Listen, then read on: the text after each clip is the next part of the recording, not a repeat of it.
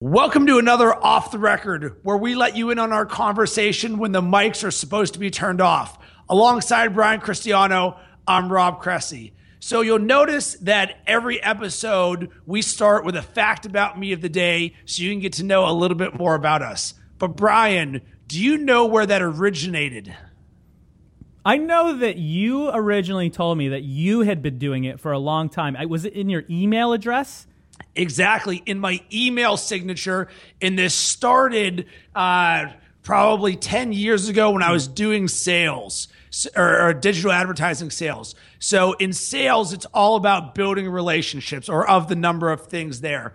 So I was always trying to figure out how in the world could I try and get my email to be responded to when I'm just cold emailing people.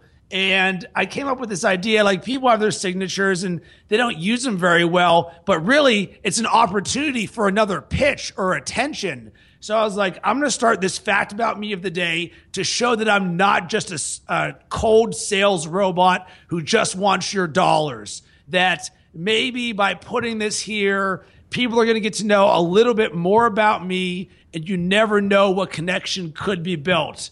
And I started doing that and changing it every single day for, I mean, I've probably done, well, we were at 57 of these, and I've done over 300 of them. That I actually write in a document on my website so that people can know more about me. But guess what happened? It started to work. Really? Did you start? Does it create rapport? Like from at least from 100%. Because here's what happens: we're not having conversations about me selling something. We're having conversations about my fact about me of the day, which makes me one step closer to you and I being friends. Mm-hmm. So now we're starting things off on a common ground. So some examples of some of the best responses I ever got. So the two that stand out to me, and I may have told this on this before, but I put in my fact about me of the day, I want to go cage diving with sharks. And it just so happens that I cold emailed some CMO of a company, and she responded back. Didn't say anything about what my sales pitch was, that I just got back from my honeymoon cage diving with sharks, and it was awesome. We then had a 3-email exchange back and forth on her trip cage diving with sharks. Mm-hmm. So knowing the stature that she was, I was building the relationship with her.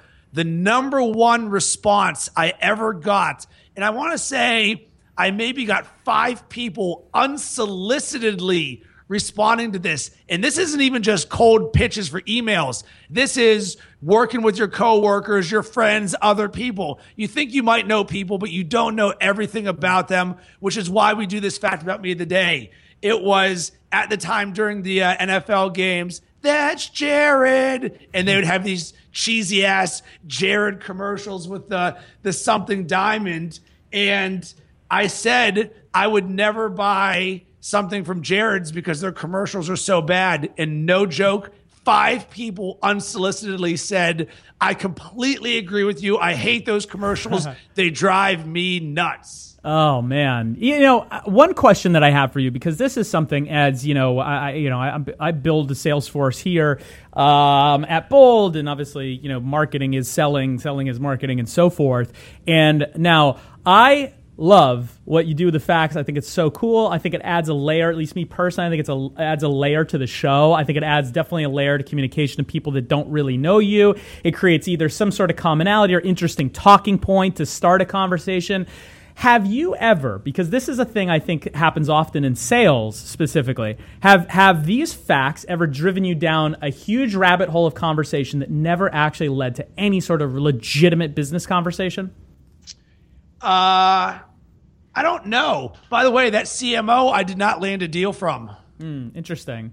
But all I care about is, does it increase my odds? Right. And the answer is yes, because we know sales is a numbers game. And there may be a variety of reasons why she didn't do the deal. But that doesn't matter to me because my initial goal at that moment is to get her to respond back to me. Right. Boom. Checkbox. Now you go through the rest of your sales process there. So no, it hasn't. And I don't know if that's from an attention standpoint that Email is so cluttered. It's hard for me to keep track of all of the conversations that I have. Yeah. And really the number of in-depth conversations I have via email, I can probably count on two hands, because if there needs to be an in-depth conversation, then I'm going to jump on a call.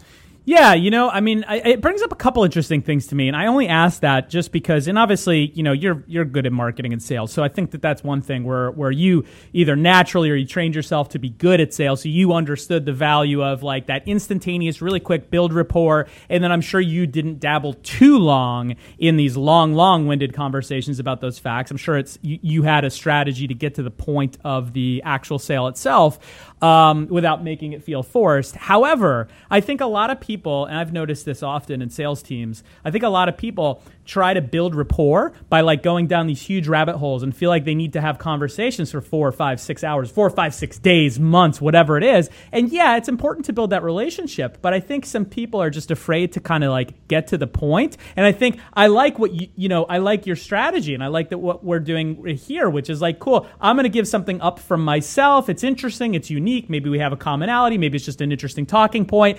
But I think a lot of people in sales, or who want to be in sales, just kind of take that and let it spiral out of control to where they never then actually get to the sale. And I think that's an important thing if we're talking about sales. 100%. You touched on two really important things. So I am extremely, as I've grown through my career, matter of fact and to the point, because time is the most valuable asset to me as well as you. Yeah. So when we're talking about stuff, boom, I'm just going to hit it. I'm going to remove the elements of fluff.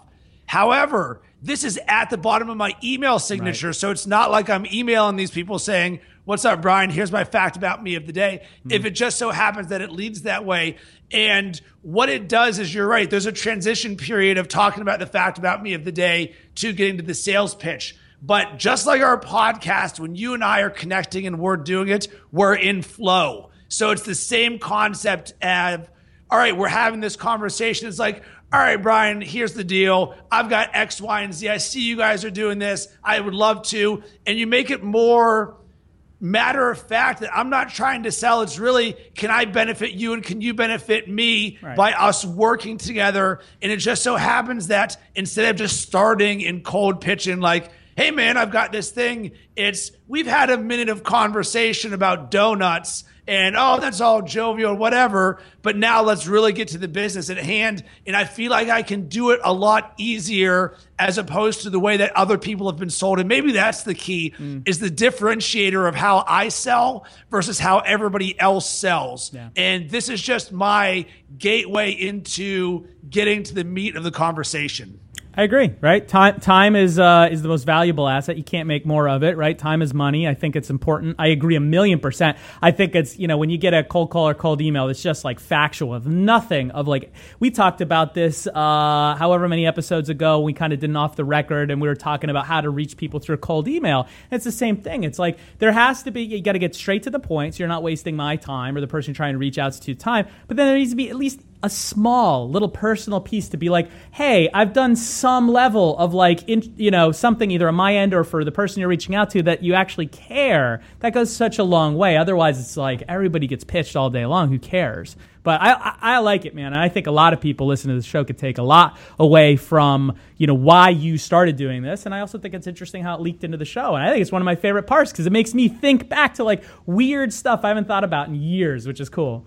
And here's one more email tip that I use. So one of the tough things about email is tone, understanding what is the situation that the person reads it in. Do they read it first thing in the morning? Do they just get into a fight with someone? So I start virtually every email off with happy Wednesday, or whatever the day of the week is, with an exclamation point. And the reason I do that is I try and set the tone positive right out of the gate. Once again, when you're pitching all the time, it can come off super salesy. So I want to try and do as much as I can to bring positivity, conversation, and value to what I'm doing. And even though I'm doing this extremely concise, just those two words, if I have to say something that can be taken one way or another, I would like to think that that starting off with a positive happy Wednesday is going to lead this to the positive way. And it also shows the positivity that I have. and it builds my brand. That way, every time someone's like, hey, Brian, how you doing? I'm always like, I'm doing awesome today. Because why would you want to say anything other than that? Oh, I'm not doing well today. Nobody wants to hear that. I want to work with awesome, fun people who are having a good time in life. Yeah, pacing and framing. That's what you're doing with that initial just happy Wednesday exclamation point. You're framing that the following words are coming from a positive tonality, because it's hard in an email to create any sort of tonality, and people have a voice in their head when they're opening the email. So if they just got off the phone with somebody or out of a meeting and they're kind of pissed off, and that's when they open your email, they're reading your email in the tone that they just came from. So you're kind of breaking that pattern, and you're creating this framework, this subconscious framework right off the bat. I mean, that's literally what you're doing. So then they're like, oh, it breaks their thing. They might have had a bad conversation. Oh, happy Wednesday. Okay. And then they're reading a little bit less from a negativity standpoint, which I think is super important. But yeah, man, I think this is cool. One last tip from me, and then and I know we got to jump off here, but just because we're going down the rabbit hole and it's super cool, is I think email's overdone. I think it's so saturated now that actually going back to cold calls or even just like tweeting at somebody, like even LinkedIn's so saturated. Like I don't get that many cold calls. I get so many shit tons of emails a day. If somebody was to call me, it's going to be hard to get through to me. But if you could, you probably have a better chance of actually getting a response if you're good than just through an email, just based on volume. I think it's an interesting time. Completely agree there. And the action item for all of you guys, every single one of you who are listening to this, tweet Brian and I or hit us up on Snapchat a fact about you of the day.